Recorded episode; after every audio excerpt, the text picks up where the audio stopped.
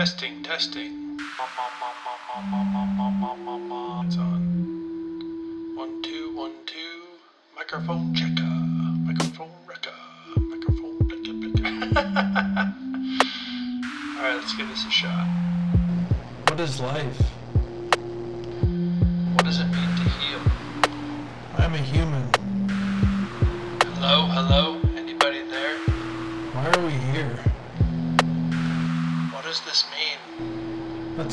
Out together. That's fun. Just to come play. Play in the podverse. What are we doing? This is the Turning of the Bones podcast.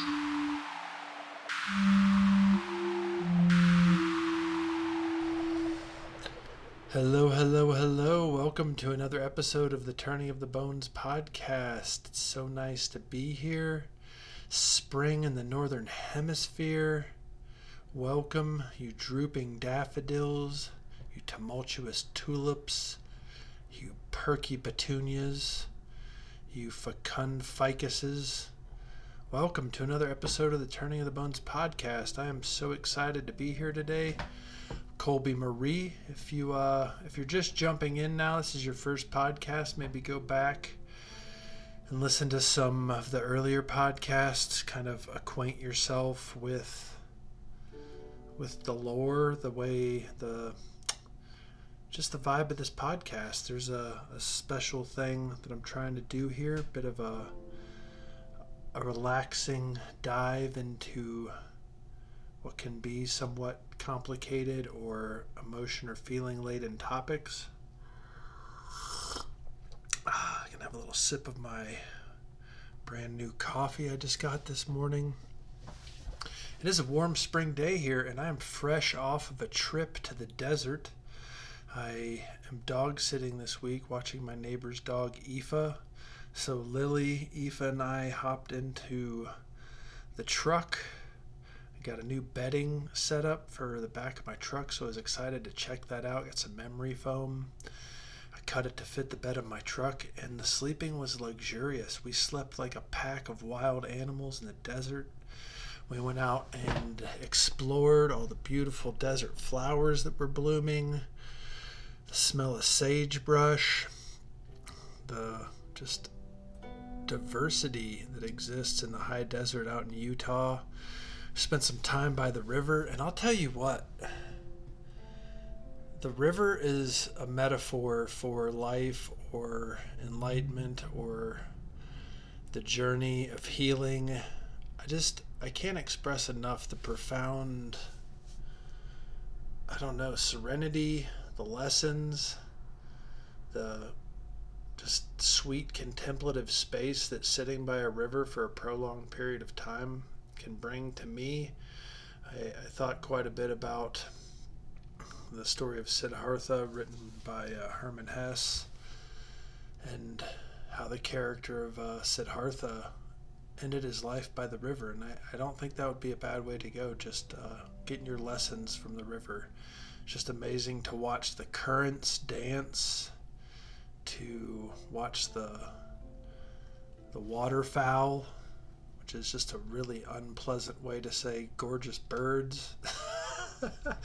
I saw a, I don't know what you would call it. It was a group of about five white pelicans just floating together. It, lo- it was surreal. It looked like a, a carnival ride, you know, the swans you get to ride around the little boats at uh, some amusement parks.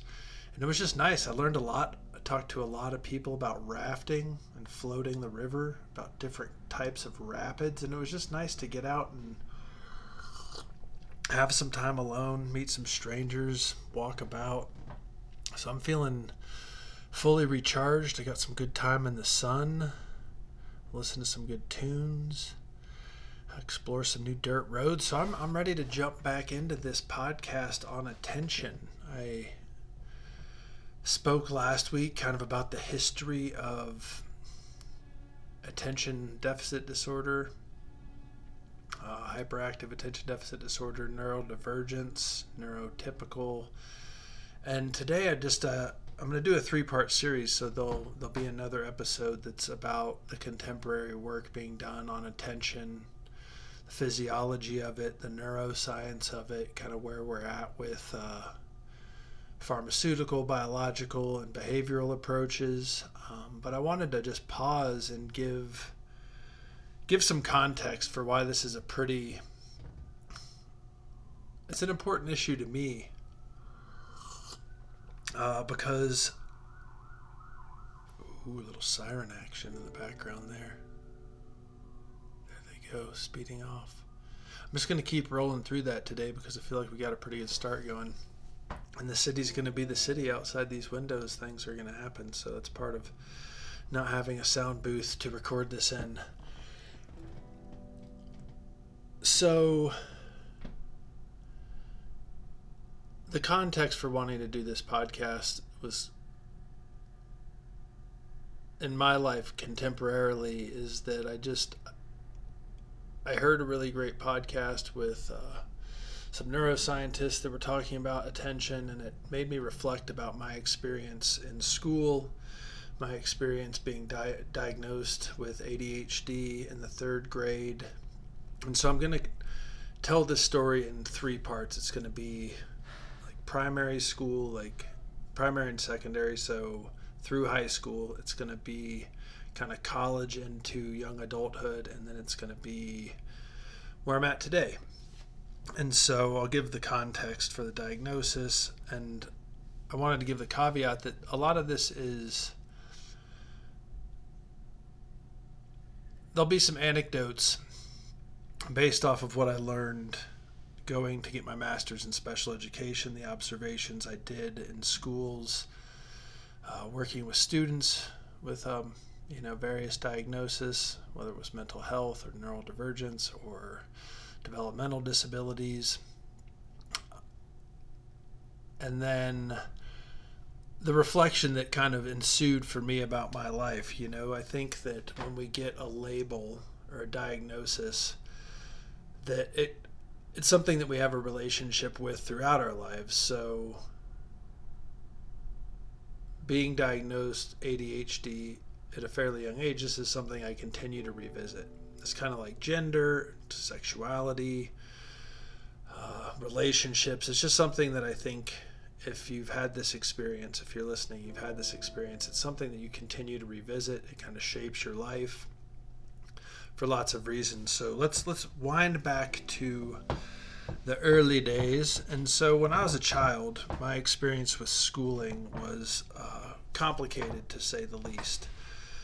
One of my earliest uh, childhood experiences, and oh, to give a little bit more geographical context, this happened in the Midwest during the 80s. Um, and so there'll be some, you know, some of the adults were ignorant and some of them were cruel in this story. I'll try to differentiate as I go along uh, when I talk about teachers, parents.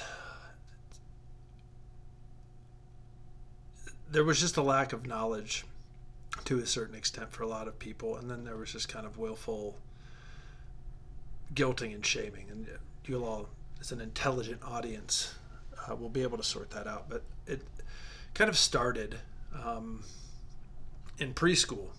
Uh, if I look back, if I was doing a qualitative examination of myself objectively as a special education teacher, and in preschool, uh, I remember being very excited, like eager, eager, eager to go to school. Like I really loved being around other children. I loved how much stimulation there was. I loved all of the things to do. And I remember in preschool, I quite frequently would get into trouble. And I had a hard time with impulse control. And this led basically, um, the way this was handled was in preschool, there was a timeout corner. And so if you were naughty, you had to go sit in the timeout corner. Well, I had to go sit in the timeout corner so frequently that when they when I graduated preschool, they gave out awards and they gave me the award for Colby's Corner and they forever named the the corner in the preschool after me, which for most of my life was kind of like a funny anecdotal story. But as I grew into adulthood, I, I realized that was pretty pretty messed up. Um, that you know the response to a child having a hard time was to isolate them, was to punish them, and th- this kind of mirrors the punitive justice approach that I think a lot of you know my parents probably went through a lot of the ignorance you know that a child acting out was pathologized you know they were a bad kid you know remember in fidgety phil like the evil evil boy that kind of mentality and that if you punish them enough they would get into line. And so i remember several different occasions being overwhelmed in social situations, you know, the complex dynamics, and I would be aggressive towards another student, and I would wind up in the corner. And basically, looking back on that, all that was happening was I was overstimulated. Uh, the environment was too overstimulating. There wasn't enough structure, and so I had what I would say is a pretty normal reaction to that as a child. You know, children need consistency and routine, and inside of that preschool, that didn't exist. And so eventually I transitioned into elementary school where a lot of the problems really continued. Um, I had a really lovely teacher in first grade. I remember Miss Meadows was just a sweet person who was kind of, she was kind. I remember yeah, just a lot of sweetness in first grade. There was a lot of acceptance. I don't remember getting into too much trouble, but come second grade, I had uh, a different teacher who took a bit of a more authoritarian approach, and I, I, I quite frequently had. I knew at a young age that I had trouble in school and I needed some help, and you would have table partners and quite frequently work with your table partner. And I really wanted uh, a student named Jeremy Hammond to be my to be my desk mate, and it, it was one of those social sorting hats where you know everybody kind of vies for the student they wanted to sit next to and i think on some level i knew that jeremy was a good student and jeremy could help me with my work because i struggled so much in school. Um, around this time maybe within a year, I was diagnosed with a uh, speech impediment. I started seeing a speech pathologist to help me read. I would read into a tape recorder. Um, I struggled with math. And I was devastated when Jeremy Hammond picked somebody else to sit next to him in second grade. And I was so devastated that when I found out, I bit Jeremy Hammond. and at the time i don't i remember you know having to go to the principal's office and it, it kind of started to become this theme of me needing to go to the principal's office my parents needing to come in the challenges around my behavior really started um, and like any kid you know i would i would act out i would entertain you know uh, any tension is better than no attention and so I would kind of became the class clown. Um, I remember some pretty serious talks after biting Jeremy Hammond, and, and looking back on it, having become a teacher, you know, if a child is biting somebody, that's a pretty huge sign that they need a lot of support. And I didn't really get much. It was just kind of punitive. Had a talk. Apologized to Jeremy Hammond. I don't think he talked to me for the rest of my elementary and high school. Understandably, you know, I bit him um, and so on school went, and I remember being in third grade, and this was around the age where you could ask to go to the bathroom independently, and I was like, oh my god, fucking freedom! You know, I had the hardest time sitting still in a chair. Uh, very compliance driven. You know, you sit in your seat, you wait for the bell, you go out to recess, you walk in a single file line to your next class. You go to the bathroom when the teacher tells you. Um, and so I started asking to go to the bathroom a lot because I needed to move my body. It was really hard for me to sit still in chairs. Um, this is pre bouncy balls, fidget toys, and a lot of the messaging I got from the teachers was just that I was a problem, you know, like there was a lot of, you know, public humiliation from the teachers, like having me come up in front of class. I remember a teacher named Mrs. Althouse who was just cruel. Um, looking back on it, you couldn't really excuse her for ignorance. She was just a cruel woman. She would have me come up in, cla- in front of class and belittle me in front of the other students. You know, and eventually that caught on. You know, the students knew that, you know, I was the class clown. I was the fuck up. And even if this stuff isn't explicit, kids start to sort this out at a pretty young age. You know, they want to make the teacher happy. Um, and I just remember that year being really hard. And I remember quite frequently I would go on these walks to go to the bathroom and I would just get distracted and I'd want to know what was going on in the fifth or sixth grade classrooms. Like, what are they doing in there? And so I would be found in other wings of the school. And this led to my parents taking me to the Children's Hospital in Dayton to do a round of testing for ADHD. So after the testing for ADHD, I was placed on. It was pretty extensive testing, um, and I was placed on Ritalin. I think about in the third grade, so I was around ten years old, um, taking a, a Class A narcotic. And I think you know I I don't really remember, you know, probably because I was on drugs, but like I don't really remember a ton of improvement in my academics. You know, I remember fourth grade.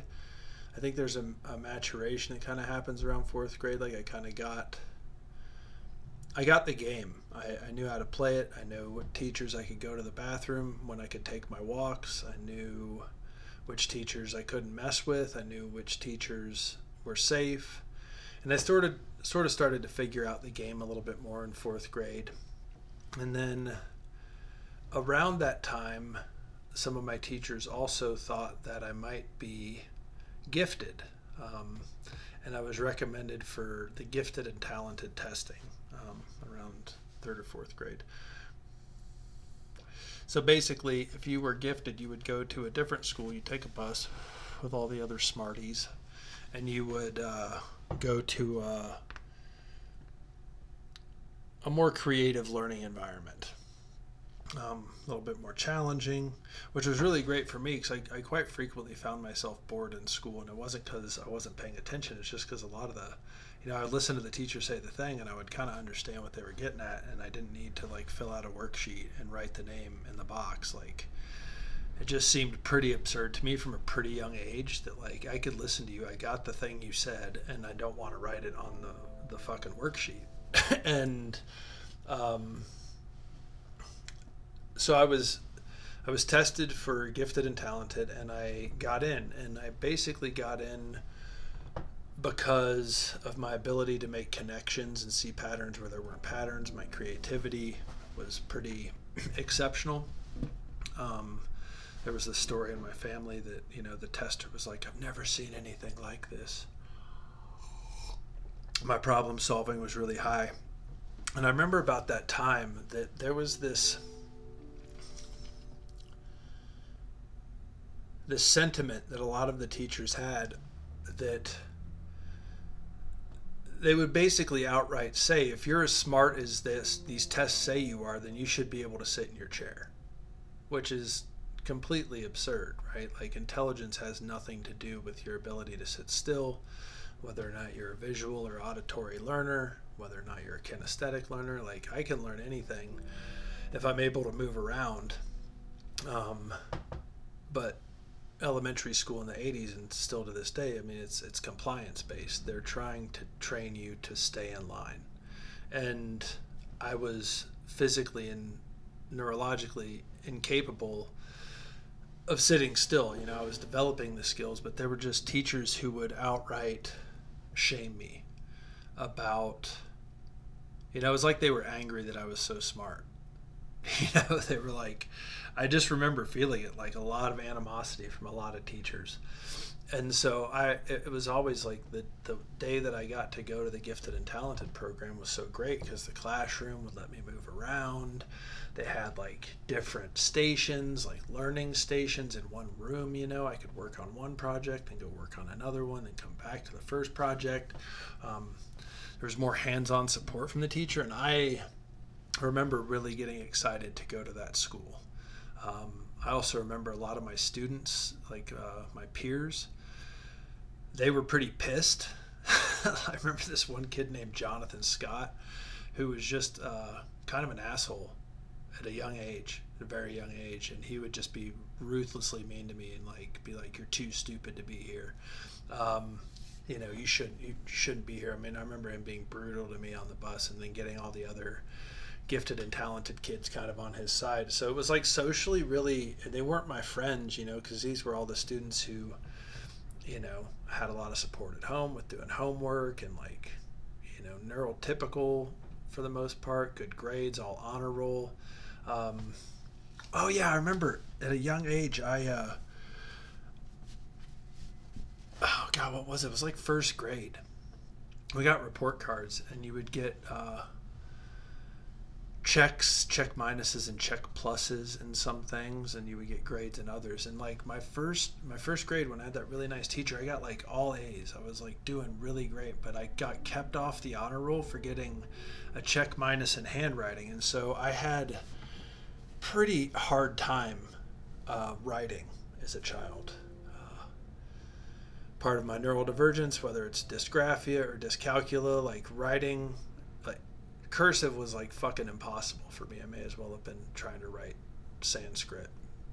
Um, but I got kept off the honor roll.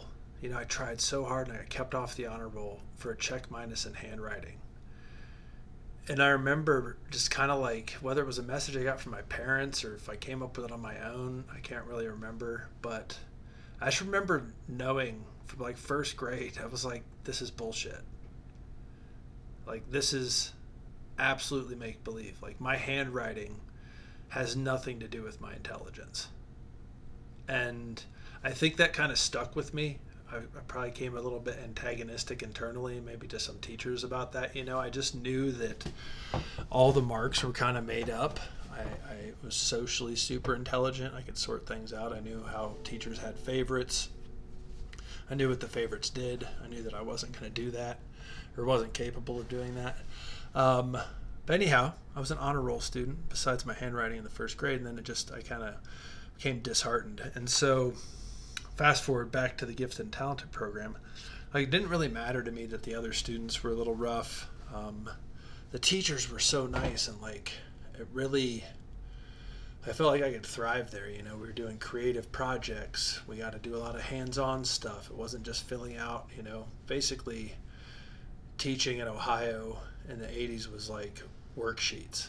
You know, you just had stupid worksheets. It was really piss poor teaching. And so I would go to these I'd go to these gifted and talented classes, and I, I, still had trouble focusing. You know, I wasn't able to just sit still for 15 or 20 minutes. I'd need to move around, but there was just a lot more support, and I, I felt like I succeeded, and I felt like encouraged. Um, one day I uh, I got a little distracted and I snuck away and I knew there were some televisions and computers. There were some TVs hooked to computers the way they were in the 80s and I figured out how to get the TV on without any sound. Um, and I knew that the space shuttle was launching that day and so I, I, turned off the computer and got the TV to play the space shuttle launch and I was sitting in this like back corner where I could kind of hide and I, I totally figured this out on my own and was just sitting there and the space shuttle the challenger exploding. i remember just like screaming and like the teacher was like what are you doing back there? I'm like oh my god oh my god this challenger exploded. I ran out. And the teacher was like no they didn't. Just quit making stuff up. You're just looking for attention. And then like you know a minute later the pa came on and the principal was like everybody please report to the cafeteria. And we all went down there and watched the footage of the Challenger exploding. And I just remember sitting in that cafeteria and I was like, I just didn't, I was like, I'm just not going to trust these teachers. You know, like, I didn't do anything wrong. You know, like, I was trying to tell you something that, like, once the principal told you, you got the whole class together and walk them down to the cafeteria, but I told you and you like personally attacked me and I just like really lost faith in teachers, you know. I lost my trust and I kind of I remember around that time, like I quit trusting teachers. Like it would, you would need to be a pretty special teacher to earn my trust. You would need to be really patient. You need to understand how smart I was, and also understand that like I had these challenges.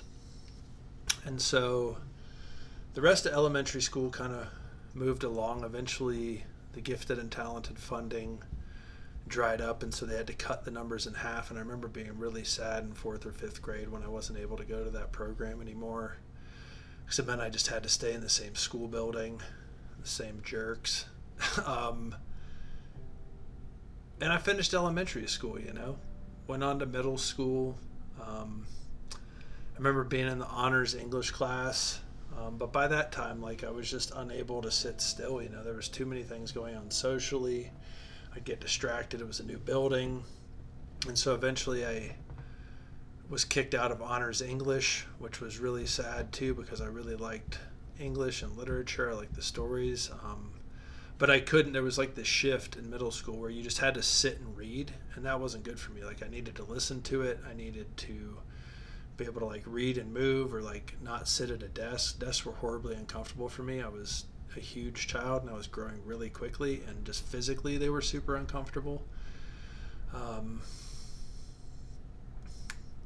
but around that time, I remember I, I, I, I wanted to, I started, you know, if you, if you've ever taken an amphetamine, you know that they really mess with your brain. Like they're kind of awesome for like a day or two. You know, you super focused, get tons of shit done. You're super productive. It's like you're just like rah, you know. Um, but after prolonged use, like I started just like I couldn't sleep at night. I had insomnia my whole childhood. Like I really, I didn't sleep well starting from like the age five on, and then I think the Ritalin really exacerbated that. And eventually, like in middle school, I told my parents like I don't want to take this anymore. Like I just can't. And so I quit taking Ritalin in middle school. And you know, I middle school was tough, you know, there were bullies. There was like a gang of students who basically like took my lunch money every single day for a year. Just a really challenging time, you know. I would act out in class. I you know, would run through the halls. I, I was quite, you know, I was good friends with everybody in the office. The principal knew me. My parents would have to come in. Usually, my mom. I don't remember my dad coming in. Uh, but from a young age, you know, I I sought attention. You know, if I wasn't getting good grades, I was going to get attention by making a joke. And I, I learned pretty quickly that, you know, adults are hypocrites a lot of the times, and especially teachers in the 80s. And if I watched long enough, I could let the adult know that I thought they were stupid by saying something really pointed and really just on point. And the, the students liked me for that, you know. I was like brave enough to stand up to the teachers. I was witty enough to make them laugh when I made fun of the teachers. Um, but every year I would say I had like one one teacher that was really sweet and like kind of took me in. I enjoyed their class. Middle school, I remember a couple history teachers. We did a lot of projects, and that was really good for me. The hands-on learning. And then uh, transitioned into high school, and that was just a shit show. Uh, almost didn't graduate high school. Um, I got like a 17 on the ACT. I think I ended up with a 1.7, which is like a D average, but uh, you know, everything kind of just fell apart. My parents got divorced my freshman year, uh, so I lost, you know, the little bit of stability we had in the house, and then, you know, just I just got more and more trouble. You know, I I saw through the teacher's bullshit. I had a larger vocabulary. I would, you know, there was just you can only be shamed by a teacher so much as a teenager before you start standing up for yourselves. And in, in high school, there was just an, an, endless supply of teachers who would be like, "You're too smart to be behaving this way. You know, you're you can't go to the bathroom anymore." You know, when I needed to like get up and walk around or do what today would be called a movement break for somebody with neurodivergence there was just kind of this endless amount of shaming neurally divergent humans. You know, people with who weren't neurotypical, who didn't just fit into line. And I remember just thinking, like, well, fuck this. You know, I'm not going to do it. Like, there's no part of this system that supports me, so I'm I'm not going to to do this work. And there were some like shining stars. You know, there were like a few teachers in high school that really got me. They they knew how to support me.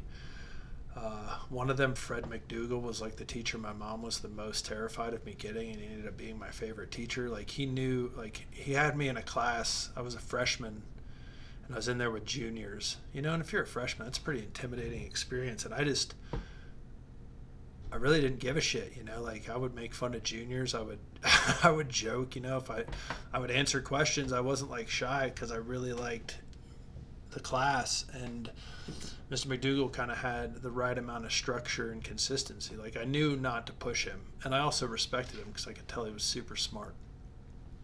Um, but he would like have me come work next to him. He would like sit next to me while I worked. He would let me move my chair. Just a lot of those little behavioral supports that help neurally divergent people. And I, I did really well. I ended up writing like a 35 page term paper for him my junior year on the CIA's involvement in Central America. And I was obsessed with this you know, and this was kind of one of the first academic examples of like neural divergence, like my ability to hyper focus when I was interested in something. Um, I could sit and read and read and read about the CIA, about the shady spy stuff. You know, I was I was obsessed with spies. I was playing a role playing game at the time, and I played it in middle school called Top Secret SI and I was just obsessed with spies. I was obsessed with politics and government and shady dealings, and I just jumped all the way in, and I, I like destroyed that paper. I, I killed it. It was amazing. I remember getting my license and being so excited that I could drive to a college library to get books. Um, and I also had a really good English teacher at the time who got me and let me move around the class, would let me sit wherever I wanted to read. Um, and I was just you know like I definitely have that uh, you know with ADHD. If it's something you're into, you can super focus on it, and I had that experience my whole life. Whether it was like baseball cards when I was younger, uh, role playing games in middle school and high school, uh, spy stuff. I would just, I just would learn everything I could. Anecdotally, it's you know from a very young age, I didn't trust the government because I knew what the hell the U.S. was up to. Just not, just not on the up and up. United States, not for a long time. Um, and so, yeah, I, I barely graduated high school. I, I started, you know, I realized which teachers, you know, I, what limits I could push. I was pretty, I was really socially intelligent. I, I figured out where I could, you know, get by with things. Started smoking weed, so I'd, you know, I remember a year I had art first period. I'd just get super high before art. It was awesome. But then I had chemistry second period. But chemistry, there was no way.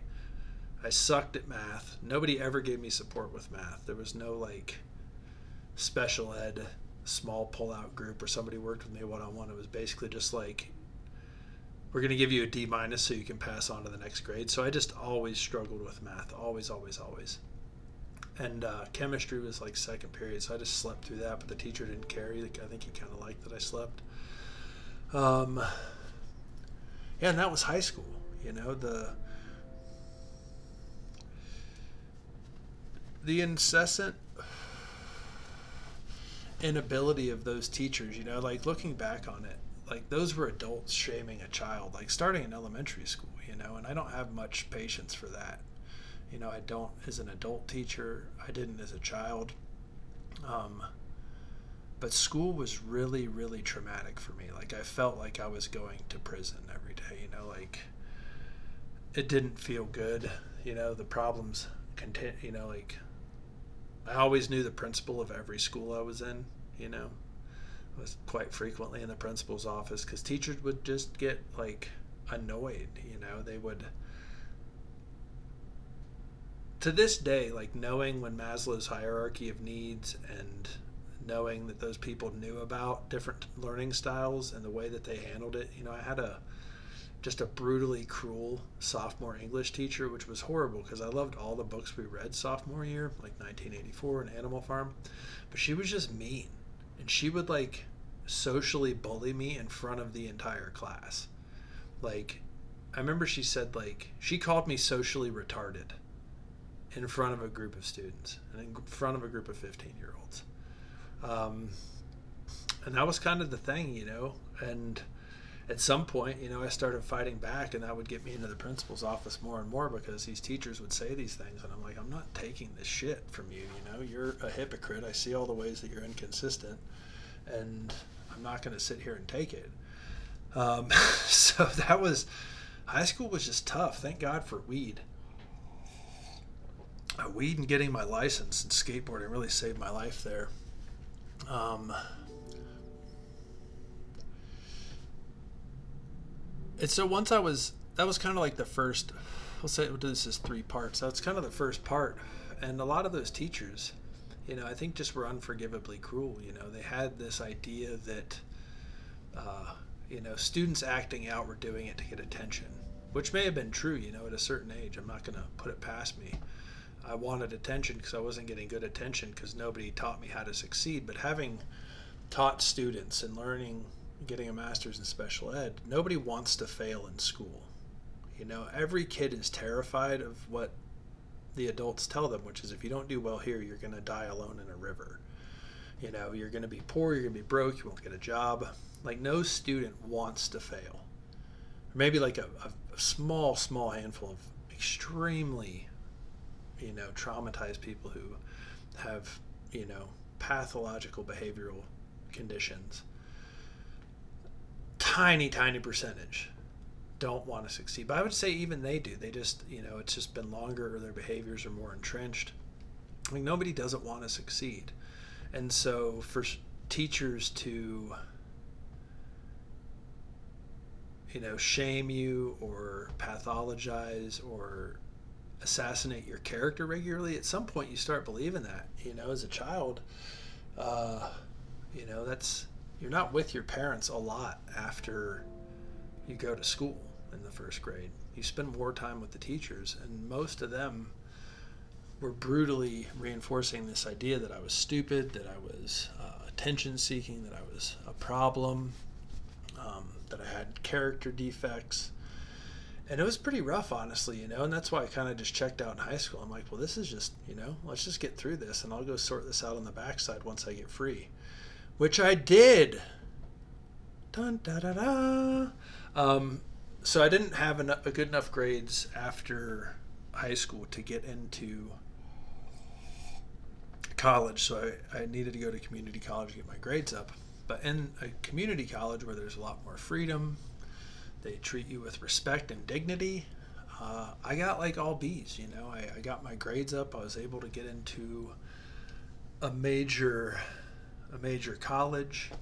Uh, I got into Ohio State, and I, I struggled quite a bit early on at Ohio State. You know, it was just kind of too much freedom at once. I didn't have the academic skills to know how to manage my time. This is like where my ADHD, I think, really kind of kicked back up is like it was just too many options and I couldn't, you know, the executive functioning of planning wasn't there. Um, I got my diagnosis as a child, so I got extended time on tests. I was able to take tests alone in rooms, so I didn't have, you know, the overstimulation out the windows or too many people in a room. I found test taking super stressful. I just I was obsessed with like how's everybody else doing? You know, I could not focus. Even if I knew the material, I could not think. There was just too many people in a room, and it was a high pressure situation. I was just obsessed with like the social dynamics of that moment. Uh, and so, having been so poor at math and never receiving any support for either the ADHD or whether it was uh, dysgraphia, I have a bit of dyslexia that I figured out as an adult. I just switched the order of words and sentences and letters and words. Um, I can, I've learned how to overcome it by slowing down when I read, but quite frequently, I, you know, I was driving home from Utah this week and I saw this word. It's called Dotsero, and it doesn't matter how many times. Like I have to really slow down to put the D before the the T before the S. Um, my brain wants to call it Das Tarot, and even I'll read it, and my brain is going Das Tarot, and I'm looking at the T and the S in the order, but my brain still uh, messes up, like it re- reorders the sounds. And so, in college, I. Uh, I just didn't think of myself as a good student, and I had to take these math classes to get my to be able to get my prereqs done. But I basically had to take the lowest math classes that they offered at Ohio State, and I failed the first one twice. And on the third try, if you don't pass it, you're just done. Which basically means you can't get a degree. Um, so I worked really hard, started going to the study rooms, started understanding that there was people to help, and then. Uh, yeah, I, I, started incrementally getting better at math, but it took a ton of work, a ton, a ton, a ton, a ton, a ton of work. Um, and then my sophomore year, I took a geology class that like really sparked my interest. Like I had no clue that volcanoes created land, you know, all the stuff that I missed in high school or elementary school. Uh, I was just blown away by the earth and mountains and the you know the Himalayas were the youngest mountains and the Appalachians were the oldest. And I was like, I want to be a geologist. But to be a geologist, you had to take math. And so my learning disability really came up with my desire to do something. You know, I was obsessed with geology. I just like the same way I was with the spy stuff. I just couldn't read enough about it. This was like a 101 geology class. But it was enough to get me to be like, okay, well, I'm to get through calculus if this is what I need to do. And so I I got through my algebra one, my algebra two, and I got into trigonometry, and I was like, it was just so hard. It was like pushing everything I had. Um, but I just was so I was like, you know, there's no reason why I can't get this. People just aren't explaining it to me in a way that I understand it. You know, I know I'm smart. There's just a way that you know people are using the same model to teach somebody who's different so i need to figure out how to tell them i, I don't get this. So i was just this like annoying college student who would go to the math help rooms at ohio state. I'd just sit there and be like okay next person send them over. You didn't i don't understand how you explained it. Uh, five people explained it to me the same way you're not helping me understand it. And i really started to learn how i learned. You know the way that i learn is top down. Like I need to understand the big picture and then walk me back through the parts. And like once I had a math tutor help me that way, I got like a B plus in trigonometry. I had a B in calculus. Um, and this kind of like this image that I had, you know, so wholeheartedly believed about myself, right? I have ADHD and I can't do math. Well, that just fell away because I could do math and I could sit and focus on math. I actually liked doing math. I just didn't like failing at it over and over. Nobody likes not knowing how to do something and being asked to do it over and over and over again without any support. And I started to realize I just didn't have any support. Like none of my teachers took the time in elementary school to help me, whether they had the time or not. I don't remember a lot of kindness going around in my schools from the teachers. Um, but that was like huge. It really destroyed. You know, I had this self image that I think so many of us who are neurodivergent get is that we're dumb or we can't do it or we're like incapable. And so we kind of have all these self limiting beliefs. And I tell you what, getting a B in calculus smashed all of those. I was like, I can do fucking anything. I got a B in calculus. I've never in my life worked harder at anything. Um, and I'm so glad I did because like it really made me believe that with the right support, the right motivation, I can be engaged and learn anything. There's nothing I can't do.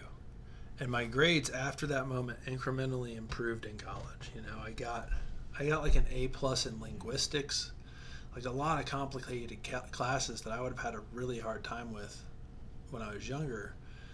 I started to succeed in. I knew how to go see the teacher for support. I learned how to self advocate. I learned how to tell them I don't want to move on until I understand this piece. Because if I get, I learned this pretty thoroughly. You know, if you have ADHD or neurodivergence or we're in special ed in the 80s, it's like they just keep moving on. they don't they don't stop and slow down for you. And modern education is really similar. Um, and so yeah, I was able in in college to self advocate, you know, be able to take tests in rooms with extended time, uh, more frequent breaks, a lot of the things I was able to give my students that are really helpful for people. Um, and so I graduated college. Wasn't pretty, but I got it done. I crushed all the classes I was interested in, probably got C's and all the rest. Um, yeah, and then just kind of, you know, didn't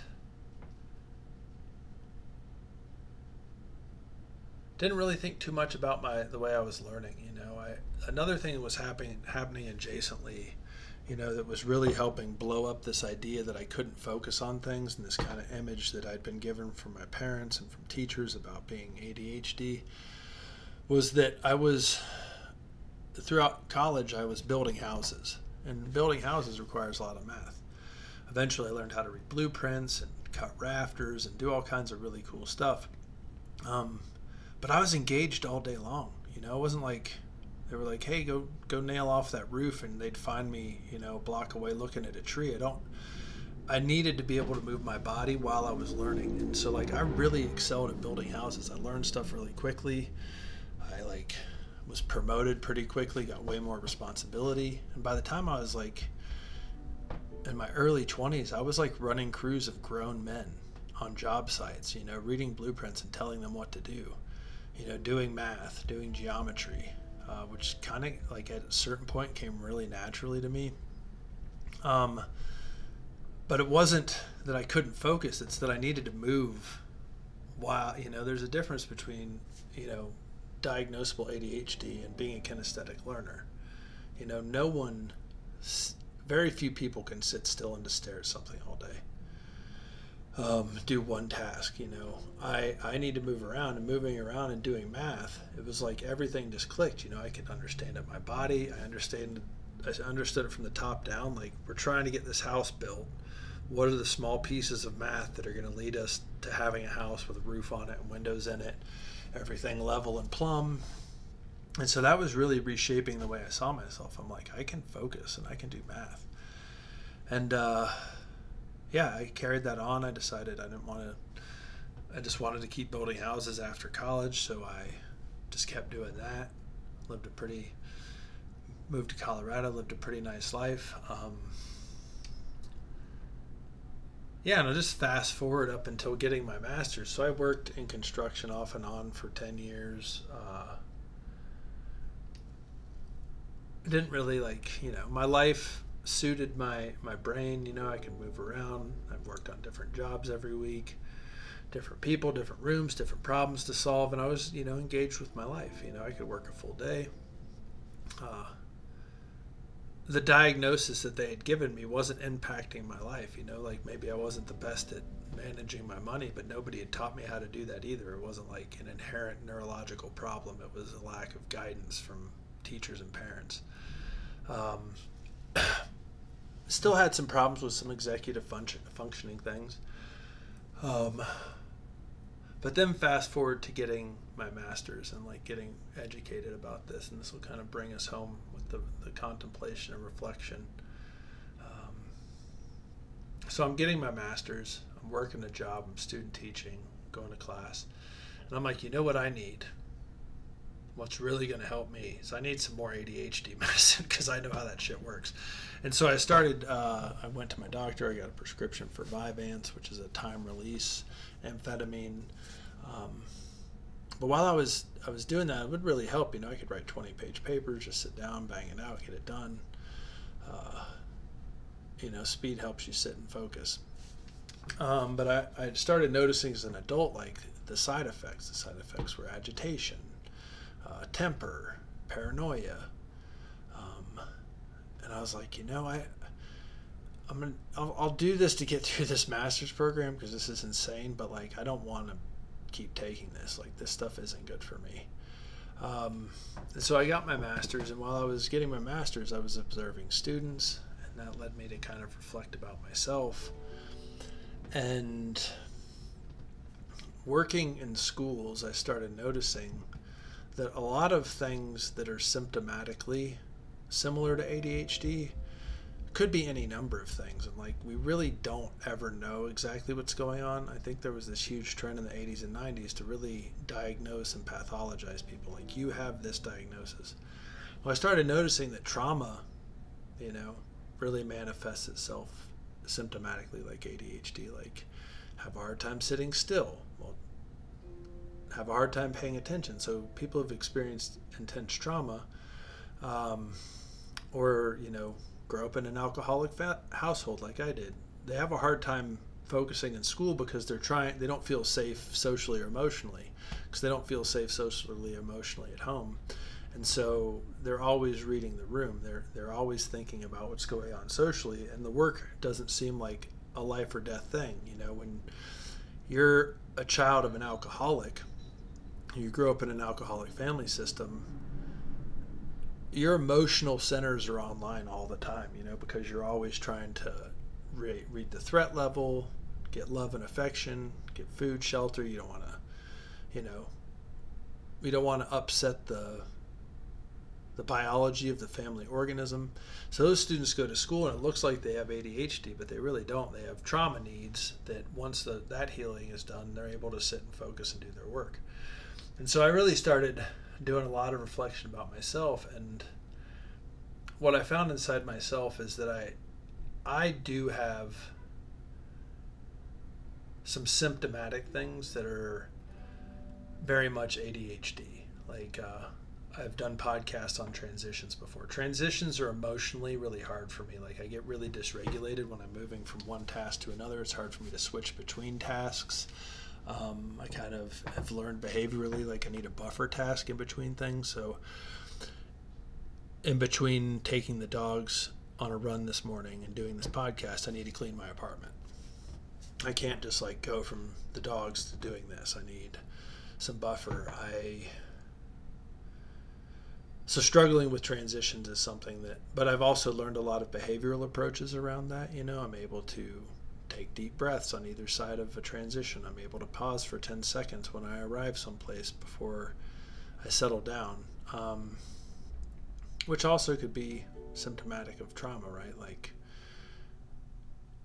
humans who experience environmental trauma quite frequently when they shift locations it's hard for them because they don't know what to expect and they like half their their nervous system is having to read a whole new environment to see if it's safe um, I came to really believe when I was getting my master's that like some shit just sucks to focus on. You know, like nobody wants to focus on doing their taxes or you know some stuff's just hard there's like certain things that are just less engaging for humans but like because our school system is so production oriented and test oriented that we expect humans to focus on things that aren't that interesting and do tasks that they'll never have to do in the real world. Um, I really noticed that to be true that like I can sit down and do my taxes like anybody else and I've got an average amount of attention while I'm doing my taxes. It's not like I'm I'll do my taxes then watch 20 minutes of YouTube videos and be like, "Oh, I don't know what happened." Doing your taxes just isn't good. Um, so as I, I was teaching, I started noticing that like these behavioral supports, right? Like that we would give students with these diagnoses, right? Like give them a chair they can rock in while they do their work, or give them regular, you know, bathroom breaks or movement breaks. Uh, fidget toys. Let them listen to music. I remember in high school getting so much shit for wanting to put my hood up and it was because the visual stimulation field was too much. Like if I had my hood on, I could focus way more. But then I was demonized and told I was a bad kid or like a thug for wanting to wear my hood. When actually I was just trying to decrease the amount of stimulation. I didn't have the words for it as a teenager, but when I was getting my master's, I was like, we give, we put kids in blinders or study carrels. They can focus on a lot of things. Let them wear their hoods or listen to music uh, I started to learn that there's a lot of behavioral supports that I can use uh, to mitigate my attention problems. Um, and the, the confusing thing about attention deficit disorder, hyperactive disorder, and trauma is that both of them express as difficulty in executive functioning. So your frontal lobe develops differently. Your ability to prioritize tasks is challenging. Um, your ability to transition from task to task is challenging um, in both both cases. And so I think wh- where I've kind of landed is sure, I could have ADHD. I could be in the neurological 10%. I doubt it. You know, I don't think I need medication to live or regulate my emotions. I can primarily take care of most of the challenges I have with attention um, with behavioral supports. And the behavioral supports I use today, you know, really stem from a certain amount of self awareness. You know, like I know that I can't focus in a room with overhead lighting. And there's been tons of studies that, like the fluorescent lights that were in schools that uh, were in the schools that I grew up in, they're horribly aggravating for people. Like they, they totally disrupt our nervous systems.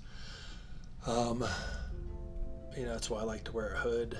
You know, there's tons of studies around that. Um, and so my house doesn't have any overhead lighting. I have a lot of soft lighting. It helps me calm down. When I'm calm, I can focus. Nobody can focus when they're wound up or they don't feel safe, um, physically or emotionally. So, environmental things, you know, keep my apartment really clean. I know it's really important for me not to have clutter. Um, if I have clutter, it's harder for me to focus on tasks. It's why before I do this podcast every week, I clean my apartment because that helps me sit down, focus on the topic, keep a stream of consciousness going. So, what are some other ones? Some really great ones are, you know, movement. I need to exercise pretty regularly. I need to get up and move around. I need to take walks throughout the day. I need to. I, I'm sitting on a stool that rocks, that makes me engage my core. Uh, use that while I'm working. Um, now that we have you know Spotify and iTunes and YouTube, there are tons of focus like binaural beats, things that stimulate both hemispheres of your brains. Listening to binaural beats while you're uh, reading really helps. Um, what else? Oh, rewards. Rewards are great. I don't know why I didn't think of this earlier. Rewards, you know, none of us work for free. You know, giving myself small incremental rewards for completing tasks is still really important. That dopamine circuit in your brain uh, what else? Breathing. You know, I, I think a huge, there's like a huge physiological component to my inability to pay attention. So when I was born, my nose was broken. I broke my nose again in second grade. I broke my nose again in third grade. I broke my nose again in seventh grade. Um, I may have said seventh grade twice. Second, seventh, second, third, seventh. Anyhow, young. I was born I was two, I walked in front of a kid swinging. I was three, I caught a soccer ball with my face. I was in seventh grade, I ran into a door. And so I couldn't breathe through my nose that entire time. And now there's tons of research out about breathing and focus, the physiology of it. Like I couldn't, I remember after I got this surgery when I was 25 to fix my septum, and I finally took my first breath, and I don't know, 25 years through my nose, I was like, oh my God, is that what brains feel like? You know, I felt like a different experience. So, mindful breathing, you know, kind of breathing as a second attention while I'm focusing on something. I'm also kind of loosely focusing on the quality of my breath. Um, you know, because this system is, is so complex. You know, it's, I think the, the big damage that was done to me in my early education was they made it a character flaw you know when you know and some of the ignorance i can you know they didn't know about the physiology and the neuroscience information wasn't out there but they made it a character flaw like you were a bad kid you know you're a bad apple and that's just not true you know i haven't met any bad apples um the science of attention the physiology of your body, you know, the food you're eating, you know, the amount of exercise, the amount of sleep you're getting. You know, I had insomnia, respiratory issues, grew up in an alcoholic household, and teachers decided that the best solution to that was to pathologize me and diagnose me with ADHD instead of looking at any of the other environmental things that might have been causing that. And so I'm I'm really leery in my my personal life, you know, to label anybody, you know, uh, to self-label because I think there's so many moving parts that I've just noticed for so many of the students I've worked with and myself and other people I've talked to, getting those diagnoses, like they can be super helpful. They can give you a lens through which to see the world. They can give you a lot of tools. Uh, and some people, you know, some people do need the biological support. They need they need the, the, the chemical thing to scaffold them to learn the behavioral pro, the protocols that you need to manage your life. Um, but the gripe I have is I was med- medicated and not given any behavioral support and basically told that I was just broken. And I just think that's bullshit. And so uh, now that we know more, and this next podcast will really dive into this, you know, what are the behavioral things that we can do to improve our attention? You know, I know for me, like not touching my phone for the first hour of the day, the last hour of the day, unplugging really helps my brain chemistry uh, exercising, eating, sleep, hydration, all of those things. And then there's some days that are just fuck off days that your brain doesn't want to focus. And I think that's totally normal. I think that, you know, capitalism expects us to be able to focus and pay attention all the time, and we can't. That's unreasonable. You know, nobody I talk to works eight straight hours a day for 40 hours a week. Just doesn't happen. You work really hard for like three or four, you kind of fuck off the rest. Um, and so I think that experience for me really led me to I believe that you know where you can you know try the behavioral things. Uh, if you have a diagnosis and we're pathologized and have a negative self-image based off of a diagnosis my heart goes out to you. I have done so much work to heal that inside myself to see myself as capable not broken I actually have a phenomenal brain. I love my brain. Uh, I love the connections it can make. I like the wormholes. I like daydreaming sometime. It's just, you know, learning the behavioral stuff to be able to focus when you need to. And so, yeah, I think that's kind of it for this one. Kind of an overarching history of my experience with ADHD. Um, you know, there's so many things we know now that we didn't know then, or that, you know, and we just have different attitudes. There was just a lot of just a lot of jerks in education in the 80s and 90s. I don't, you know, it's a much different world. The schools I taught in, even the the hardest teachers to work with, were more understanding because the culture has changed, because our our awareness has changed, because at some point, you know, someone was like, we should stop being mean to children and honestly, that's you know the walk away from my childhood is I they're the handful of really good teachers, but a lot of those educators were just mean to children, and they took their shit out on me. And so Julie Goldstein, I don't forgive you. Um, some of these other teachers who were just really cruel, you know, socially bullies.